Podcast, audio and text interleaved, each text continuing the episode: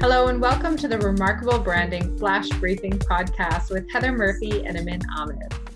Today, we're going to be talking about remarkable growth. So, Heather, what does that mean to you? What is remarkable growth? Well, you know, if you even just look at the science, right? What what would you expect a small business to grow in a year? I think a business would be happy with, you know, 15% growth.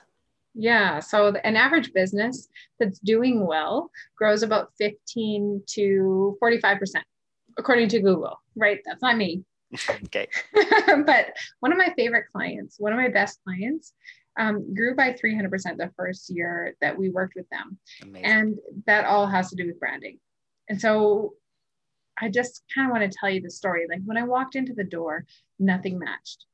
There was like wood shelves on the door, things were dusty. The business owner didn't really seem to care. Mm. There was furniture from her house. So there was a bit of a Moroccan feel, and then there mm. was a different color on the wall, and the logo looked like it had green hair growing out of it. oh, goodness.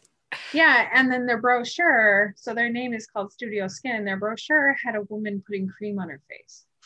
Okay, you know, so, I've seen this so before, like, so not surprised. Yeah, right normal stock image. Okay, but what does that have to do with medical aesthetics? Because this client does medical aesthetics. What does putting a lotion on your face have to do with that? Mm-hmm. It was mm-hmm. hard to buy the products. It was hard to know what they did.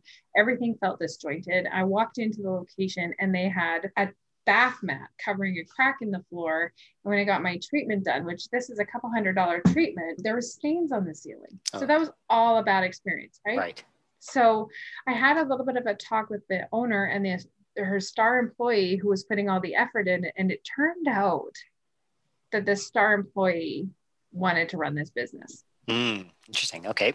And so but there was a bit of a power struggle and they had to talk it out because i didn't want to get involved in that. And then so when she decided to buy it i helped her find her new location and then we created a mood. So you know when you think about medical aesthetics you don't want to look just totally normal. You want to look, look better than normal. Mm-hmm. so we decided to go with studio ready skin. So it made sense why studio was in the name. Okay. You know, and we wanted to go with the vibe, you know, that feeling just before you go to the club when mm-hmm. you look a little bit fake and totally hot. yes. So it's a it's a little bit fake, but you're still yourself. Right. You know, and so we went with that vibe and we went with everything with gray, white, black, silver, and we created these she designed these shelves to display her products. I painted a big mural in there for her and all of her designs. Everything is gray like on a grayscale mm-hmm. except for the skin of the models. And it has this totally stunning vibrant feel. Oh that's so cool. And there's studio lights all throughout the studio. Okay. So it's like that idea of that studio ready skin. And the cool thing is we didn't just create a really cool vibe and she didn't just get a new location, but she grew by 300% that first year.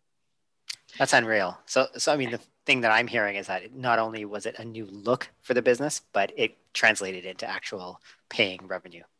Yeah, it gave it a soul and it gave it customers. And a really cool thing that happened is the biggest company in town who may not have even known about them before because they were tucked away in a little corner mm-hmm. started to copy them with their slogan on their billboards it was really amazing. interesting.